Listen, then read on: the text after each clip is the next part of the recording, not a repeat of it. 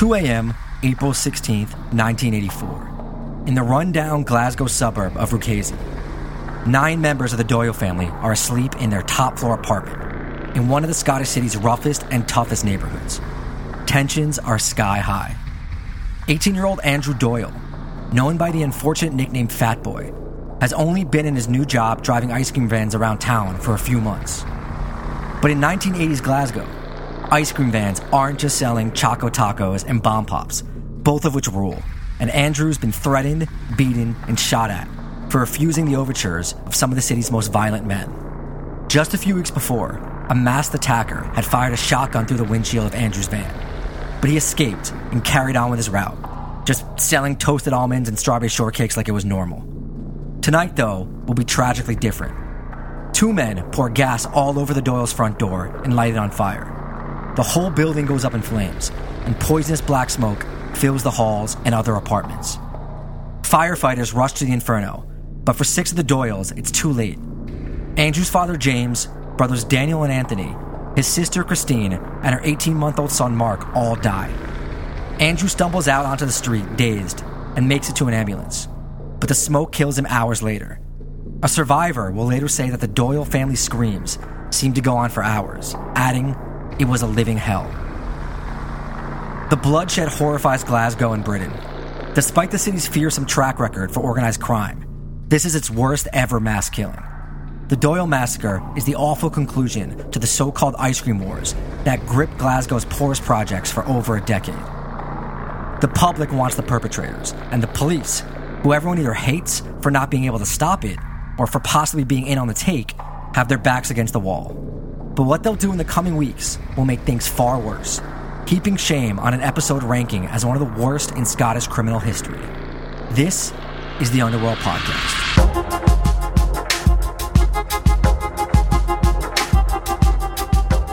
Welcome back to the Underworld Podcast. I am your host, Danny Gold, and with me, as always, is Sean Williams. We are two journalists that have reported all over, and now here on this podcast, we tell you stories about organized crime from all over the world. So, special note this is actually a Sean episode. Like, he did all the writing and research and all that, but he let me do the intro because I just had an appearance on the Jordan Harbinger show, which you guys should go listen to.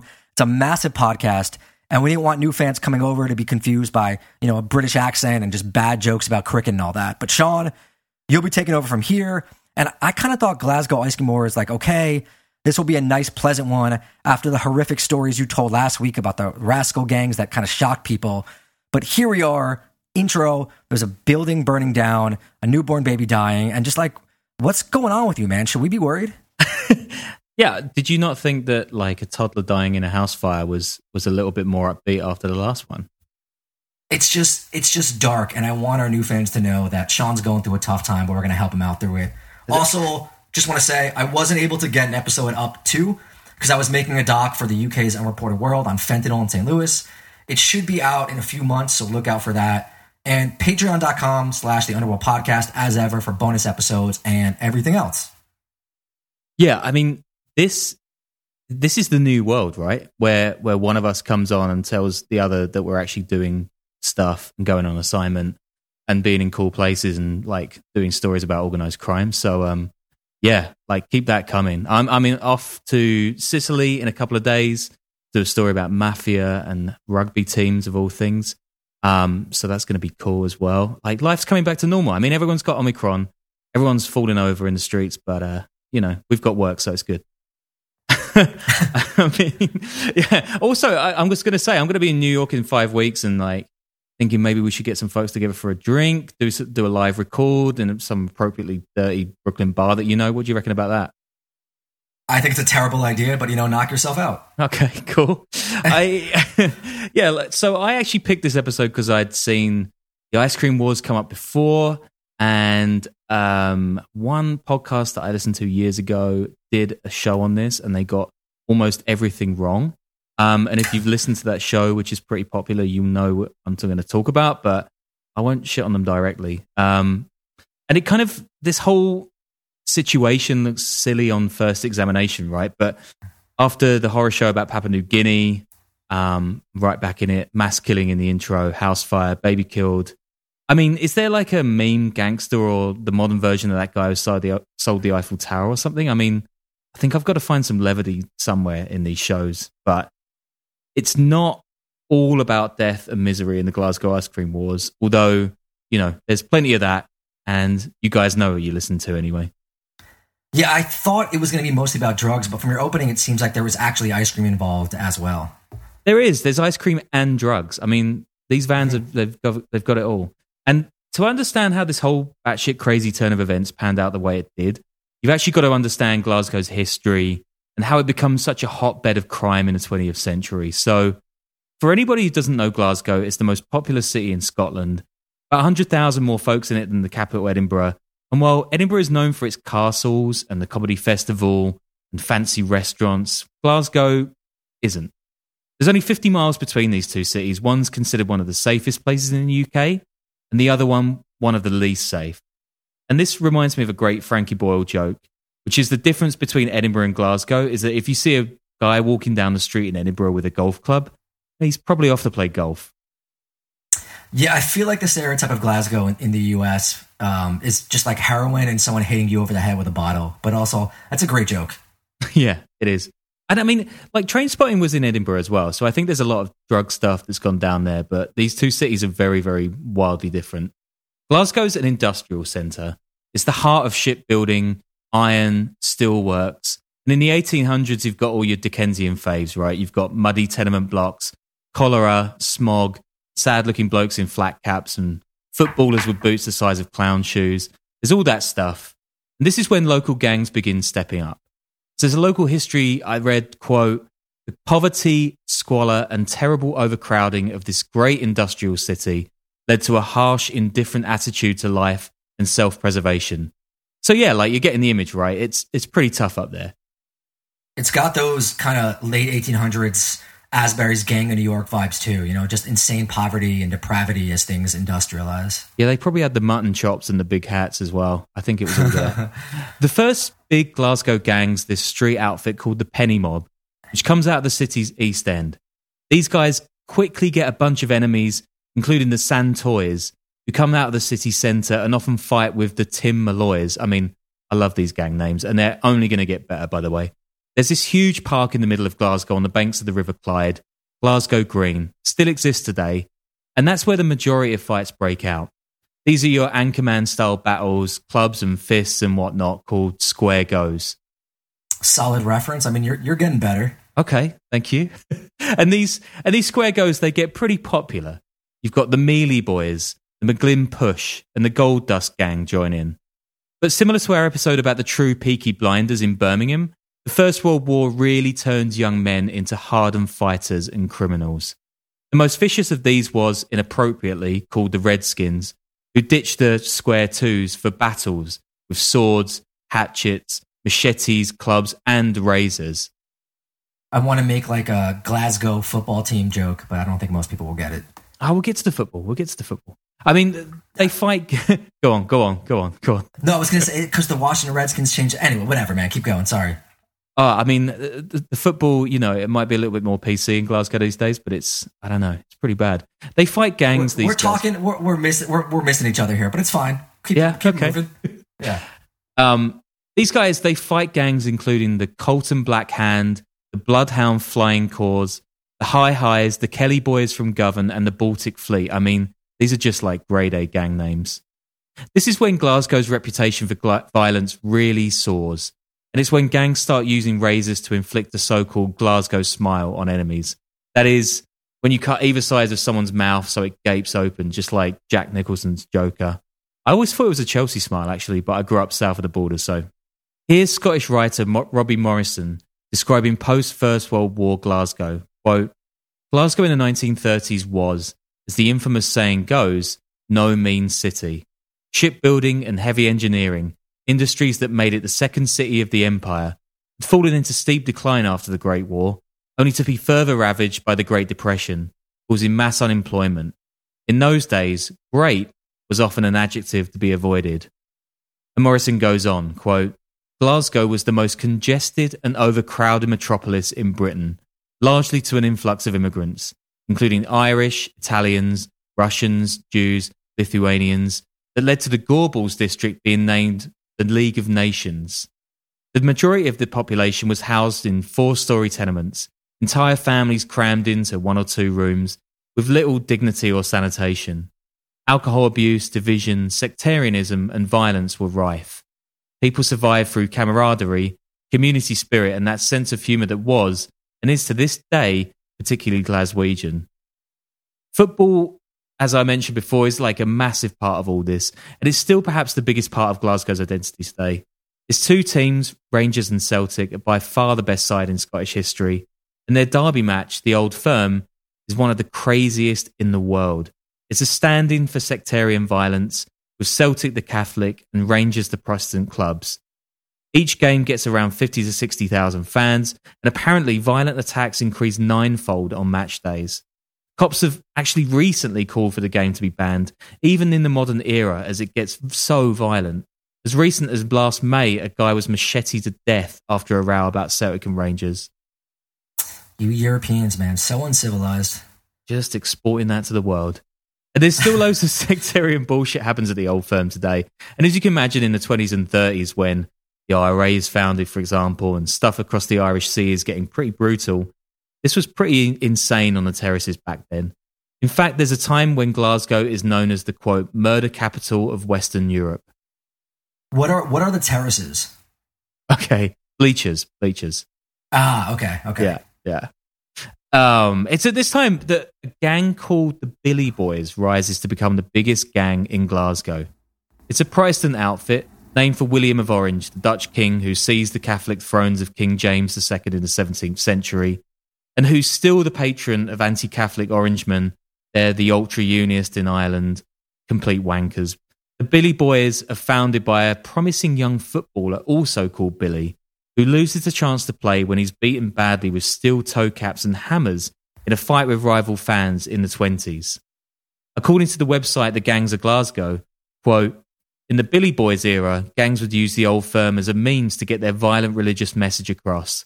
Many attacks took place in and around the matches of those days, including brutal train killings and stabbings. However, during the post war, post Sillitoe era, the decrease in sectarian violence continued into the Ibrox and Celtic Parks. Those are the two stadiums of the two clubs. So, yeah, Percy Sillitoe, massive name in Glasgow gang law. He's born in London in 1888 and fights in modern day Zambia and Tanzania in the First World War, learns fluent Swahili, heads home, and becomes a fearsome police officer. In 1931, the city of Glasgow drafts in Sillitoe to clean up its out of control gang scene which is by now fully branched into housebreaking, extortion, vice, the lot. He recruits the biggest, toughest officers in Gla- uh, Scotland, often these mottled, bulky guys from the Highlands and the Islands, and he builds Glasgow's force into the second biggest behind the Met in London. It's a real shame Peaky Blinders is ending this season because this sounds like a great subplot for another season. I mean, we can we can do our own Glasgow series. Sillitoe also constructs a load of police boxes across the city and mountain officers who become known as Sillitoe's Cossacks. And if you've ever seen the black and white checkered ribbons on British cops' hats, that's something he introduced too, called Sillitoe's tartan.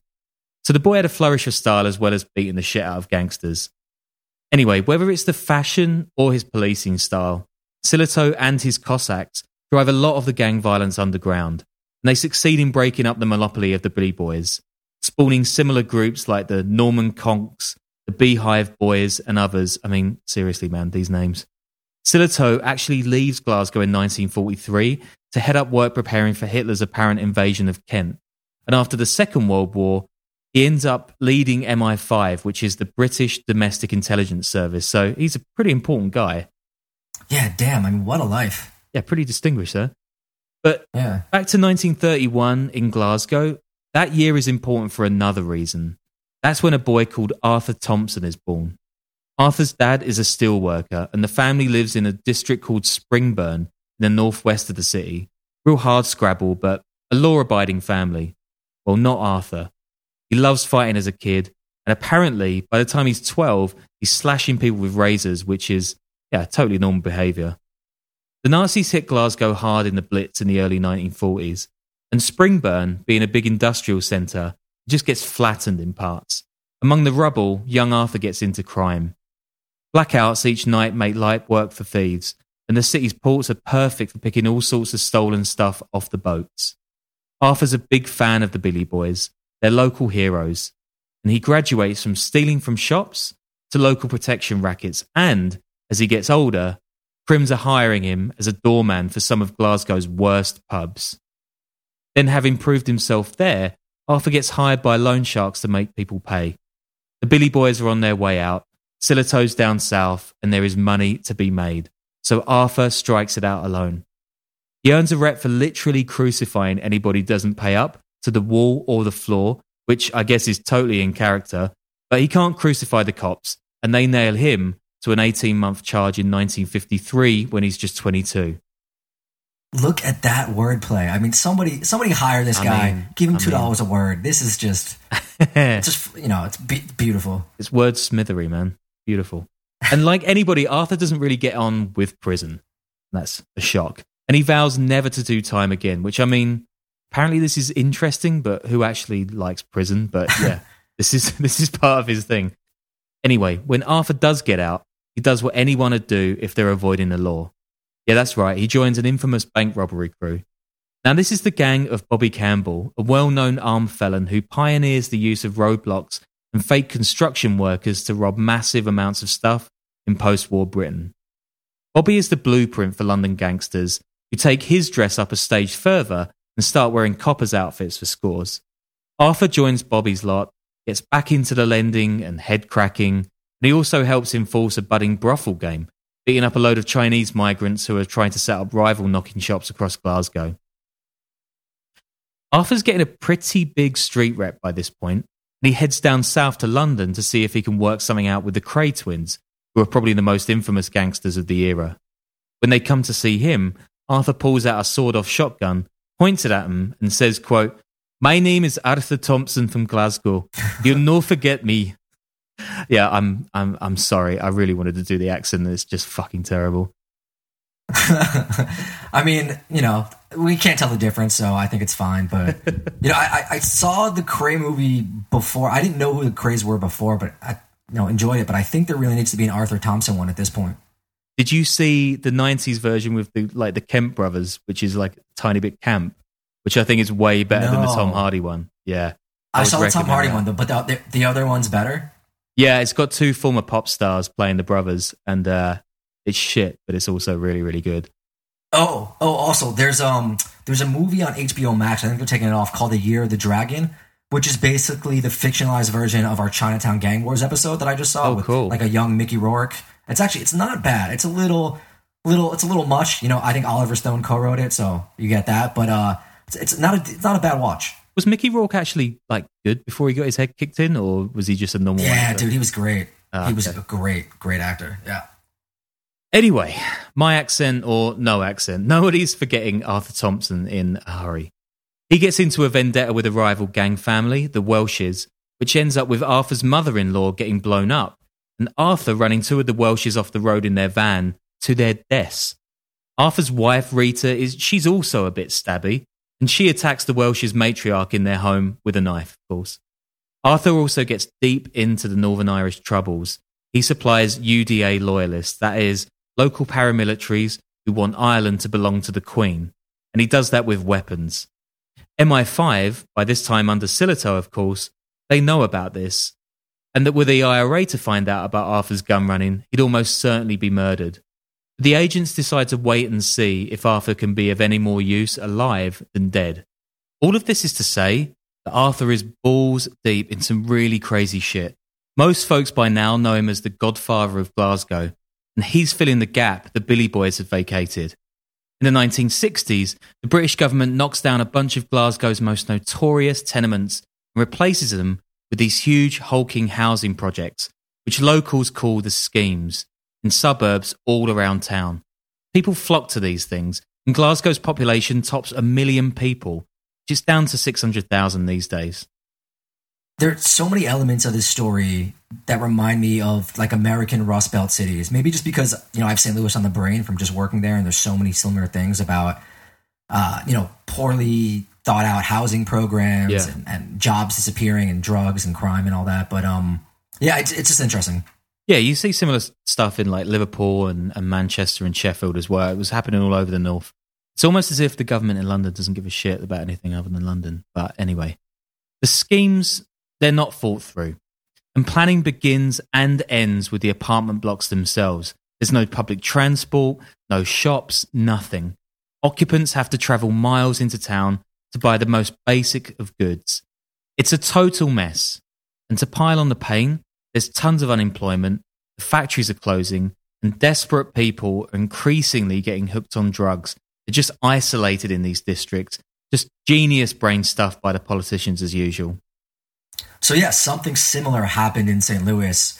Um, they built these like new housing developments called uh, it was called Pruitt Igoe or Ego. I might be mispronouncing it. There's a really good documentary on it, and um, you know they really didn't think of, of anything else or have any other support stuff. So within ten years or five years of them existing, they were just you know horrible places to live, drugs, gangs, violence, and they actually ended tearing them ended up tearing them down after like fifteen or twenty years. Jesus. Yeah, I guess this is like a good example of how corruption right at the top just filters down and causes absolute mayhem for people living in these I places. don't even I don't even know if the St. Louis thing was corruption. It was more just like you know the the best intentions, but just like not well thought out and hmm. made the situation worse. Okay. Yeah, I mean, it's So more, definitely more this. I think yeah. more incompetence than corruption. Cool. I mean, that's you know, that's, that's nice. I mean, Yeah. in 1968, Glasgow's gang violence has gotten so bad that Frankie Vaughan, who's a singer and a massive star at the time, just starred alongside Marilyn Monroe. He visits Easterhouse, which is one of the most troubled areas, to broker a peace deal between rival street outfits. Which, I mean, it's pretty strange, right? But not as strange as what's going to happen next. So, do you have ice cream vans in the States, first off? Yeah, yeah. I mean, of course we do. We have trucks, and not only that, but the ones in the in like New York are Mister Softee, so you can get like soft serve with like toppings in the trucks. Okay, so your soft serve is your 99, your Mr. Whippy. So, yeah, okay, you do. Oh, you guys have that too? I thought that was like a revolutionary U.S. thing. Oh, yeah, yeah, yeah. I, I- think everything in the world is, but um, yeah, this, this was somehow in Glasgow before that. So, anyway, in the UK, Scotland and Glasgow, these things are really popular, right? And for years, they've been run by migrant families, many from Italy. There's actually over 100,000 people of Italian descent in Scotland, which is quite a lot when it's like around 5 million people. Some people are just suckers for good weather and food. So big up the Italian Scots. Most established of these Italo Scottish ice cream hefes are the Marchetti brothers. They've been selling not just ice cream, but sweets and cigarettes before the schemes even popped up. But when the schemes do, the ice cream vans become lifelines for the people living in them. And they start selling food, household goods, the lot. And these guys are making bank. You could hit like several hundred pounds a week running these things, which might not sound a lot, but in the schemes, this is a pretty penny. It just it sounds like mobile bodegas, basically. That's exactly what it is. Yeah. By the 1970s, organized crime is getting in on the vans and they're selling heroin, knives, guns, and stolen goods. I mean, it's just like so obviously bad. And I guess you could order an ice cream or a chocolate bar while you're at it, but yeah, it's mostly the heroin and the guns. That just that makes more sense than just running Choco Tacos, you know? Okay, I mean, is a choco taco like just a chocolate taco, or is it something incredible? Yeah, but yeah, but with like a like a it's it's like one of the best ice creams. It's got like like a waffle cone situation, and there's like ice cream in it. so Ah, yeah, that does sound Yeah, I mean, yeah, it shouldn't be that hard to to understand. I should probably explain it better. It doesn't sound as good in my accent for sure. Um, and, and throughout this time when these ice cream vans are just like getting pretty crazy, the police, they're absolutely useless. Some say they're in on the scams themselves. And the local serious crime squad, which is kind of a ridiculous name for a division rather than the totally okay and nothing crime squad, it gets renamed the serious chime squad after the jingles coming out of the vans. You see what they did there? Is that actually better or worse than one of mine? It's kind of the same, to be honest with you. Oh, Jesus Christ. As you can imagine, these van routes become hot property, and fights often break out between drivers and rival companies. Some of the shithousery might include simple double stopping, that is, just rocking up next to someone and selling, or leapfrogging to get better spots. But it's often far worse. According to a mental floss piece, quote, one driver might attack another's truck with bricks or pieces of wood, hoping to demolish their mobile storefront. If you were a driver, you kept knives or axes within arm's reach, ready to defend your business. Sometimes trucks were targeted by low level hooligans who just wanted to make a quick score. I mean, axes, really? Uh, these attacks are called frighteners, by the way. And that's when young kids are getting paid mostly in beer and cigarettes just to smash things up. But there are some big guys at the top orchestrating all of this.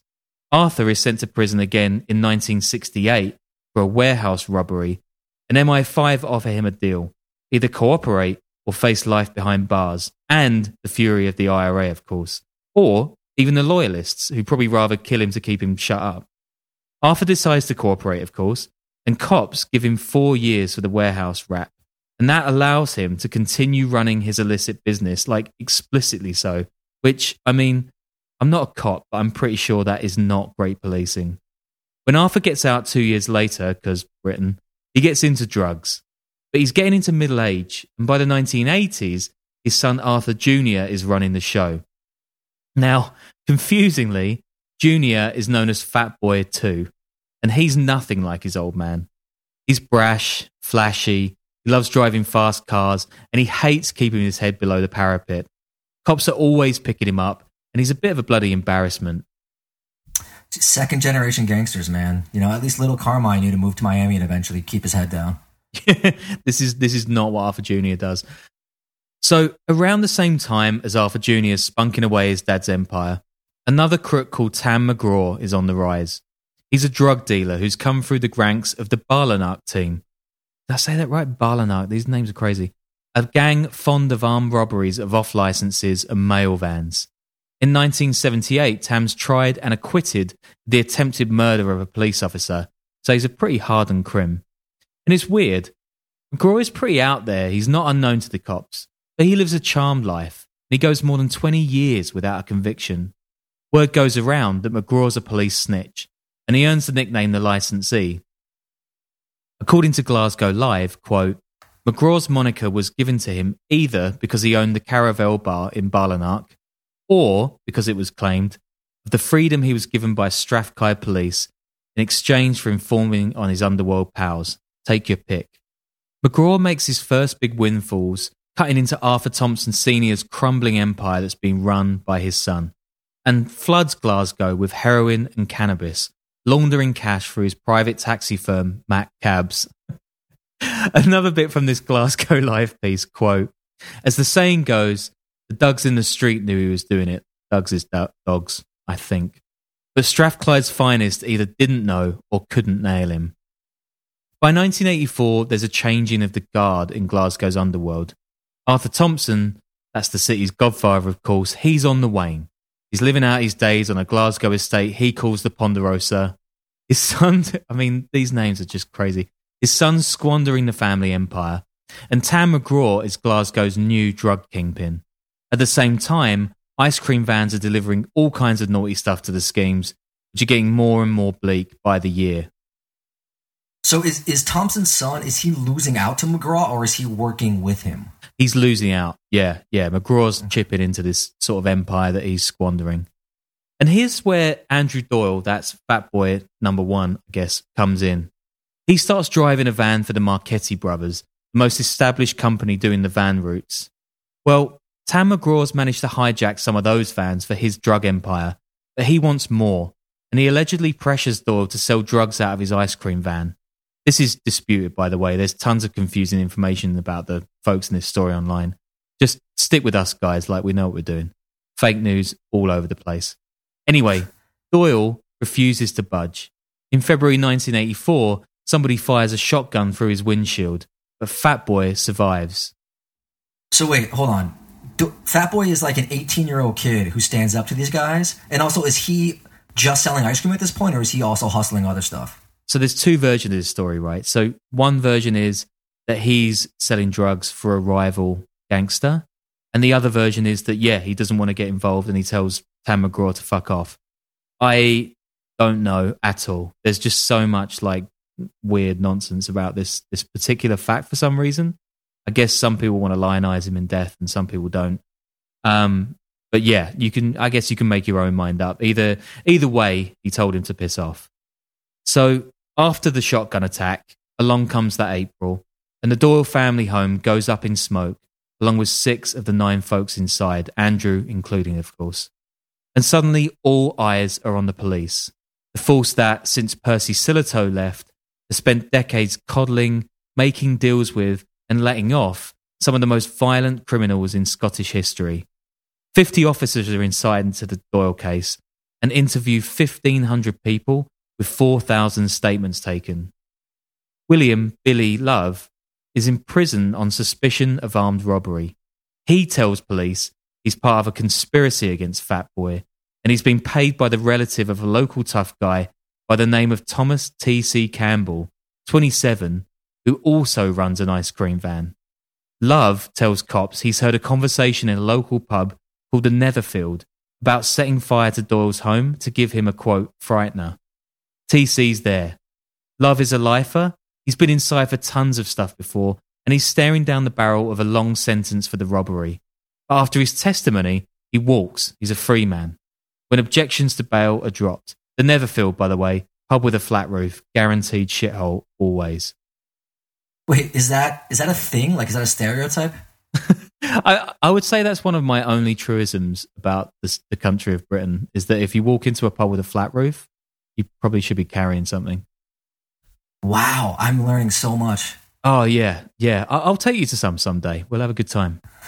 Cops speak to another guy with a long rap sheet, and that's Joseph Granger, who says he too overheard this boozy plot about the fire and he was actually with TC on the night of the fire. Granger says his job that night was at lookout, while TC and another guy, Joe Steele, who's 18 year old, did the deed. It's a bit weird for a bloke to drop himself squarely into a murder charge of his own volition. And it's weirder still when the cops set him free to go after TC and Steele four months after the investigation. When they're arresting TC, he allegedly says something that will bury him at trial. Quote, I only wanted the van windows shot up.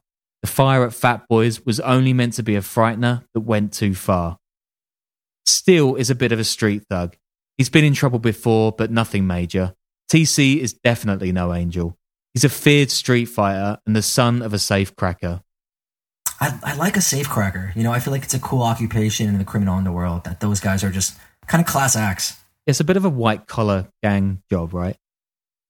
Yeah. And according to the Sunday Herald, quote, like everybody else, he carried a knife and used it. That's everybody in Glasgow, apparently. He was first stabbed when he was 15, he says, offering to show me, that's the journalist, where his guts spilled out. After that, he was knifed regularly. Regularly.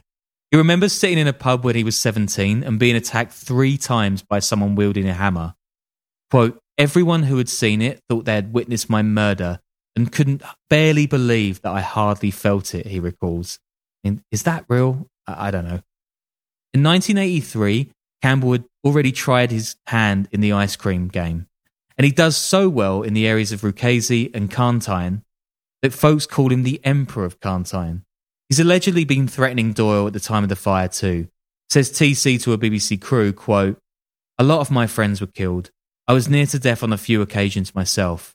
I've been caught with axes, I've been caught with swords, open razors, every conceivable weapon, meat cleavers, and it was all for nothing, no gain, nothing to it, just absolute madness. And this is all over the ice cream routes? Yep, you bet. That's, how lucrative they are for these guys. I mean, don't you just hate when you're carrying a cleaver or a sword and you don't even get to cut someone in half? I really feel for the guy. When cops arrest TC in the subsequent raid on his home, that turns up an incredible piece of evidence, almost too incredible, you might say, which is a piece of paper signed by TC and his wife with a photocopied map of Ruchazie on the other side. On this map, marked with an X, the Doyle home. I mean, what a lucky find, especially given TC's has months to get rid of any evidence. I'm confused about pretty much everything, but I'm just going to let you keep going. Yeah, I mean, it, it, it is confusing because it's so bumbling. And then cops grab Joe Steele, who, like TC, according to these underworld informants, Love and Granger that I mentioned before, has supposedly let slip of the plot to start the Doyle fire in this pub, the Netherfield. And en route to the police station, Steele apparently offers a fat slice of incriminating evidence where he says, quote, I'm no the one who lit the match. Even more amazingly, it's not the other officers that take down this half confession, but the dri- guy driving the car, which is an uncanny bit of multitasking, you might say. Even more uncanny, perhaps, is that when it comes to taking other officers' accounts of Steele's comments, each one writes the exact same eight word phrase, complete with Steele's dialectical flair. What a watertight case these cops are building. As a lawyer tells a later Channel 4 doco, quote, there was a bit of a smell around. TC and Steele's trial starts a few months later, but it doesn't go to plan. Granger, the self confessed arsonist lookout, recants everything on the sand. He said he made it all up under duress. Quote, I swear on my mother's life, I had fuck all to do with that fire. Whoops. Fuck all. I mean, we can have a we can have a Scott off. That that that might be I'm losing just, it. I just imagine everyone sounds like Conor McGregor, even though he's Irish. You know? Yeah. I mean, also, like while we're on that subject, what the hell is Scots Irish? Is that just an American thing? They're two separate countries. I got, yeah, I got nothing. Silence from the American. So the prosecution now rests on Billy Love. That's that crook who'd spilled the beans about this alleged pub plot to set the Doyle home ablaze. He's got a name like a guy who plays smooth '90s R&B and late night radio. Oh yeah, he does actually, and I mean he probably talks just as much shit. The judge tells the jury explicitly that Love is a liar, a convicted criminal, and if he's telling porkies about all this, then he's punked the entire judiciary system. So even he's letting the police off at this point. The, ju- the judge. The jury deliberates for a couple of days, then returns. Guilty. Both of them. The court sentences both men to life in prison. Quote, I came out and I remember speaking to my junior advisor, one lawyer says. And I think the reaction at that time was, how the hell did that happen? I get the feeling that if the divine had been sitting in the dock along the side of the defense, it wouldn't have made any difference in that trial. It comes out soon after that the weekend Love claims to have heard men plotting the Doyle fire. That's exactly the same weekend as the armed robbery he's accused of. Love's given cops a ton of alibis for that weekend before to make sure he's not at the scene of that crime. Not one of those mentions the Netherfield pub, none mention TC or any of the other conspiracies. So I'm like a little lost here. What like what's happening? Basically, these guys are being framed and the trial's just like a mess. Is that is that yeah. I mean, you've got these two witnesses that everything's hanging on, right? They've both given really dodgy statements. Granger's actually gone so far as to like perjure himself and say that it was all made up. Love has kind of carried through, but it doesn't even make sense. And then they've got these bits of evidence that include a literally X marks the spot treasure map, which is completely bonkers, and also these statements that cops took which word for word, like letter for letter, are exactly the same across every single officer's statement. So, yeah, like that lawyer says, it stinks. And remember the f- attack on Fat Boy with the shotgun just weeks before his death? Several years later, a Channel 4 doco crew speaks to Agnes Carlton, that's Billy Love's sister, who says he brought the gun into the house that evening and told her he was going to use it in a frightener on the Doyle ice cream van. Also, very slightly suspicious. Love's been found guilty of perverting the course of justice, i.e., telling fibs, no fewer than three times before. Oh, and he says he lied to the police about the pub, the conspiracy, everything. Love's cellmate also tell, says Billy was offered a deal to get bail for the armed robbery charge if he snitched on TC and Steele. For the convicted men, TC and Steele, it's only a saga that's just beginning. What's more, several key leads to find the killers are never followed up on. For one, on the night of the fire itself, a woman working at a gas station says that men approached her and asked to buy gas in a can. She refused to sell it. As the fire raged, another witness saw a car speeding away from the scene, then crash before its occupants get out and flee on foot. There's an empty gas can on the seat. Nobody looks like TC or Steele in either of these scenarios. But for now, let's head back to the movers and shakers on the outside. So it's the mid 80s. Arthur Thompson Jr. is running his father's drug operation, badly, by all accounts, and the beleaguered police decide on another genius brain move. They'll employ Tam McGraw, the licensee, to keep tabs on Arthur Jr. And return, he'll be given all the heroin confiscated in the aftermath. I mean, what? And then Tam incredibly does the dirty on the police, wow, goes to Arthur Jr. and offers him a shitload of heroin for free. Arthur Jr., being the switched on business legend he is, doesn't think there's anything fishy about that, takes the deal, and gets his stuff straight out there. Wait, why would he? I mean, is he doing it to set him up? Like, why would he just give him that heroin for free? Yeah, I mean, is it is it not ringing alarm bells in Arthur Junior's head that some guys like, I'll give you heroin for for nothing. That's it. Like, only this heroin, right? It's way purer than anything else that's been on the market, and loads of people die from overdoses across Glasgow. So that's a, just another great notch in Strathclyde Police's bedpost.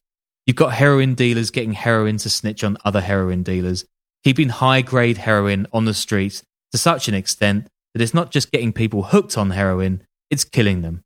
Strathclyde's police motto, by the way, keeping people safe. The cops arrest Arthur Jr. and they sentence him to 10 years behind bars for this, these deals.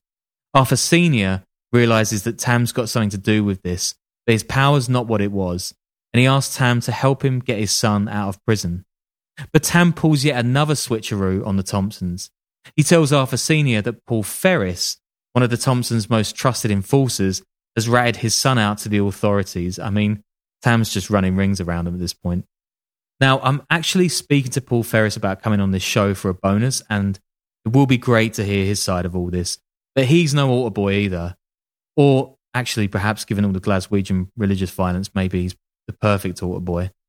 But Anyway, he, Ferris, that is, has got into the Thompson crew initially by sharing their hatred of the Welshes.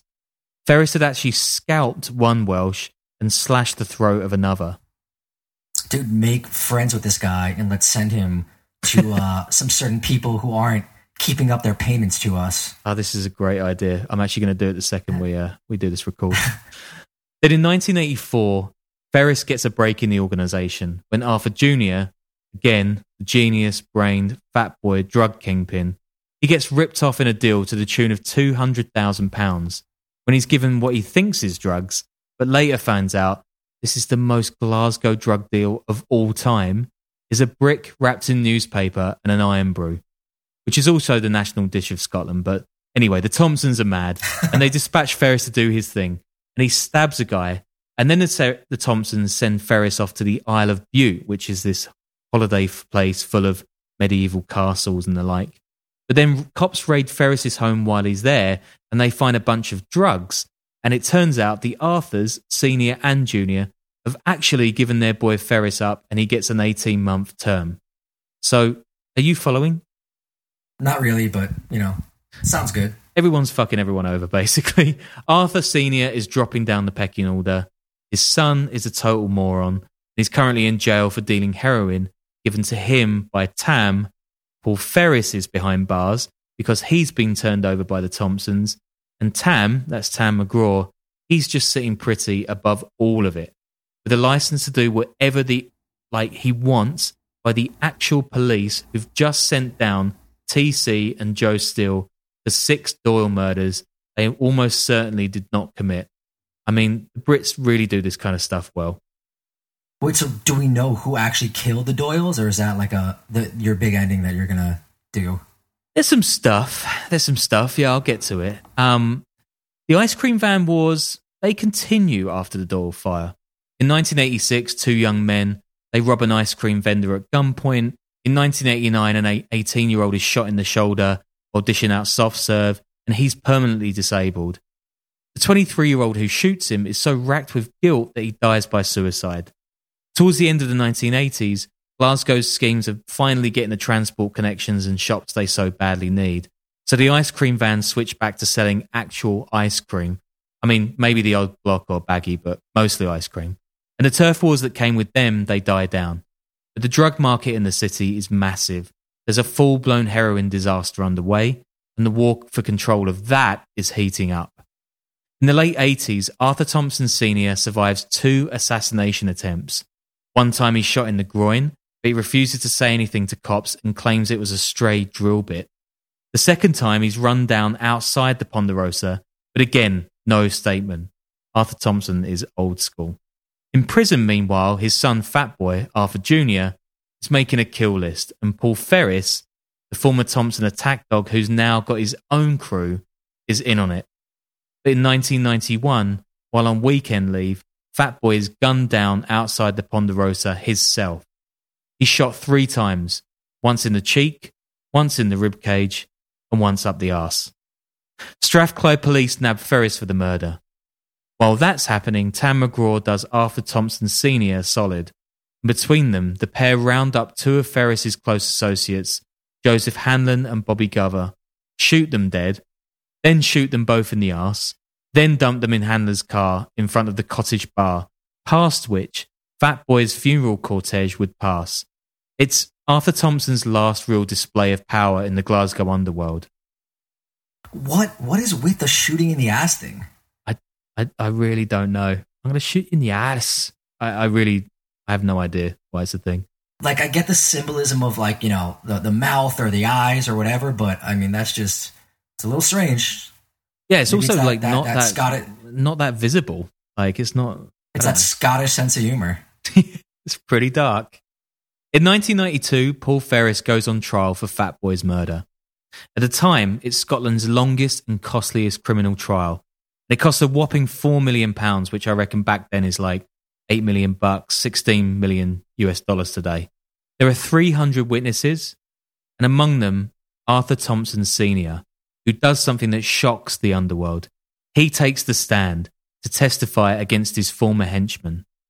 After two months, Ferris, though, is found not guilty. TC and Steele, remember those guys? Guilty. Ferris almost certainly did kill him, not guilty. Yep. Ah, lots of cool justice system stuff here. Arthur Thompson Sr. then slinks into the background after this moment.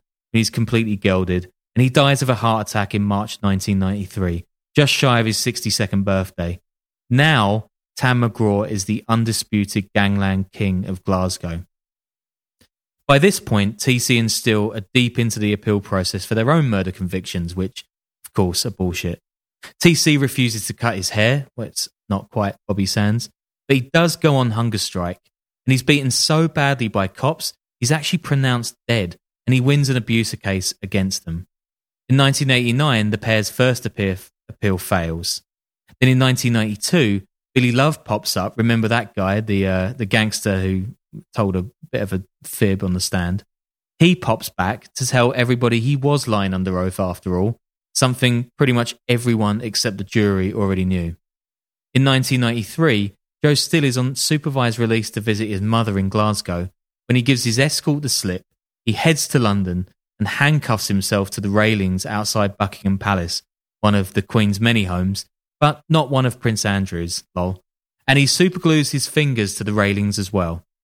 It gets a load of media attention, as does a rooftop process he carries out at his mum's place on another leave visit. Steele also pulls off a third protest, escaping through a wire fence with four other inmates. Quote, If I had murdered the Doyles, I would have admitted it and done my time quietly and without any fuss to get an early release, he tells a journalist shortly before his Buckingham Palace escapade. But to get parole, you must admit your guilt and show remorse. I cannot admit guilt or show remorse for something I didn't do. In 1997, TC and Steele get a massive windfall when the Scottish Secretary of State grants them release pending an appeal because the prosecution had shielded the court from some of the evidence in the case, which I found out in Scotland, unlike the rest of the country, is incredibly actually not illegal. A year later, though, to massive media shock, the court upholds both men's convictions and they're sent back to prison. Quote, the brutality of life in Scotland's hardest prisons, even years of solitary as punishment for repeatedly breaking out in protest at the wrongful conviction, wasn't enough to break me, Steele says later, adding, quote, being sent back to prison in 1998, following the failure of my second appeal after more than a year living as a normal family man, that's what finally put me over the edge. And these two guys, they're not friends. Far from it. Says Steele, quote, I believe TC knew more than I did about exactly who lit that fire, destroyed so many lives in the process. But we both come from a world where we live by a code of silence, no matter what. And he has gone to his grave with that. That's some solid, you know, when keeping it real goes wrong sort of shit. Yeah, I mean, it's just crazy, right? I mean, this guy spent half his life in prison. Anyway, after all this toing and froing, in 1999, a review commission is convened about the Doyle killings, and evidence finally, finally emerges the police colluded to fabricate evidence against TC and Steele. The following year, the men are released again pending appeal, and in 2004, that's 20 years after the fire, TC and Steele's convictions are quashed in Edinburgh. TC, at this time 47, tells the assembled crowds, quote, It's definitely about time. Everybody knows we're innocent. My daughter will have her daddy home for the first time in nearly five years. Freedom at this time of the year means even more so. Steele, who spent most of his adult life in prison, puts it simpler. This, he says, is the best day of my life. Joe Steele isn't quite finished there, though. Despite the underworld omerta, he singles out Tam McGraw. He says it's Glasgow's drug lord who actually ordered the fire at the Doyle home in 1984. So, wait, he waits to get out of prison to do the thing that could have gotten him out of prison but was against his code. Yes. And I had the same thought when I saw this. And I'm going to assume that he would have been killed if he'd said it because Tam McGraw is the biggest gangster in Glasgow, but also he's still the biggest gangster in Glasgow when he gets out. So and he, I don't know. He didn't even do it for like a YouTube show where he could get subscribers like most mafia guys do now. Fuck, we've got to go to prison. That's what it's. That's where this is going. There's a bunch of spurious claims about the killers that's gone over over the years. Responding to one of them against a violent criminal called Gary Moore, Steele says, "quote Gary's no angel, but he never admitted to anything he'd done the Doyle family. He never admitted to fuck all in his life. McGraw ordered it and asked the people. I know who it is, but I'll go to my grave with it. The people who've done it have got to look in the mirrors. So he's kind of like he's fingering McGraw for this, but he says he's ordered it and other guys, presumably people that still knew, who were like foot soldiers in this gang war, they did it. Anyway, I'm not going to get into some of the other claims because, like, really, who truly knows who was there that night in Ruchazie? But Tam McGraw's criminal license eventually comes to an end. He's finally arrested and charged with drug trafficking offences in 1998. He's been sending underprivileged kids from the schemes on minibus holidays to Morocco and Spain. But the buses have hollowed out floors in which cops find 220 pounds of cannabis on one of the trips. Okay, that's that's pretty hilarious. that is that is pretty funny. Incredibly though, Tam slips the charges and his brother-in-law John Healy gets hit with the full rap. Tam's days at the top are numbered though, and throughout the early 2000s, his closest allies are picked off. In 2003, his right-hand man is stabbed to death in a Glasgow suburb, and Tam flees to Ireland, then to Spain, where he's built a pretty tasty portfolio, part of an empire worth an estimated 30 million pounds. Paul Ferris is also arrested in 1998 for gun running, but he goes down for 10 years. He wrote a popular book about his crimes while behind bars and has since penned more and has founded a security company. Like I said, I'm hoping to get Paul on to talk about these Glasgow gang wars for a bonus show, so look out for that. Tam McGraw dies in 2007 from a heart attack. He's just 55 years old. His widow, Margaret, aka the jeweler for her love of bling, is arrested a year later dealing cocaine door to door in a fancy car. TC dies of natural causes at his home in tw- June 2019, aged 66. That year, Joe Steele, now in middle age, speaks to the Sunday Post. He got into drugs in the 90s when his appeal was quashed but he beat them, and now he's just trying to get on with his life. Quote, It's over now. All the players are dead and gone. The Doyle family will never see proper justice, and I don't expect I will over the police who fitted me up. Fancy an ice cream? Actually, yeah, you know, a, a little bit. Yeah, me too. But um, that was that was crazy. Uh, that was a really good episode. And for new people too, you know, we have I think 60 episodes you can go back and listen to. They're evergreen. Uh, give them a listen. But yeah, I want to thank the uh, the Patreons at some of the higher tiers, patreon.com slash the Underworld Podcast for bonuses and scripts and sources and all that. Noah Brandon, John Simon, Patrick Rowland, Tanner McCleve, Sam Ramsey, Juan Ponce, P. Thomas, Mike Ulrich, William Wintercross, Trey Nance, Matthew Cutler, Ross Clark, Jeremy Rich, Doug Prindiville.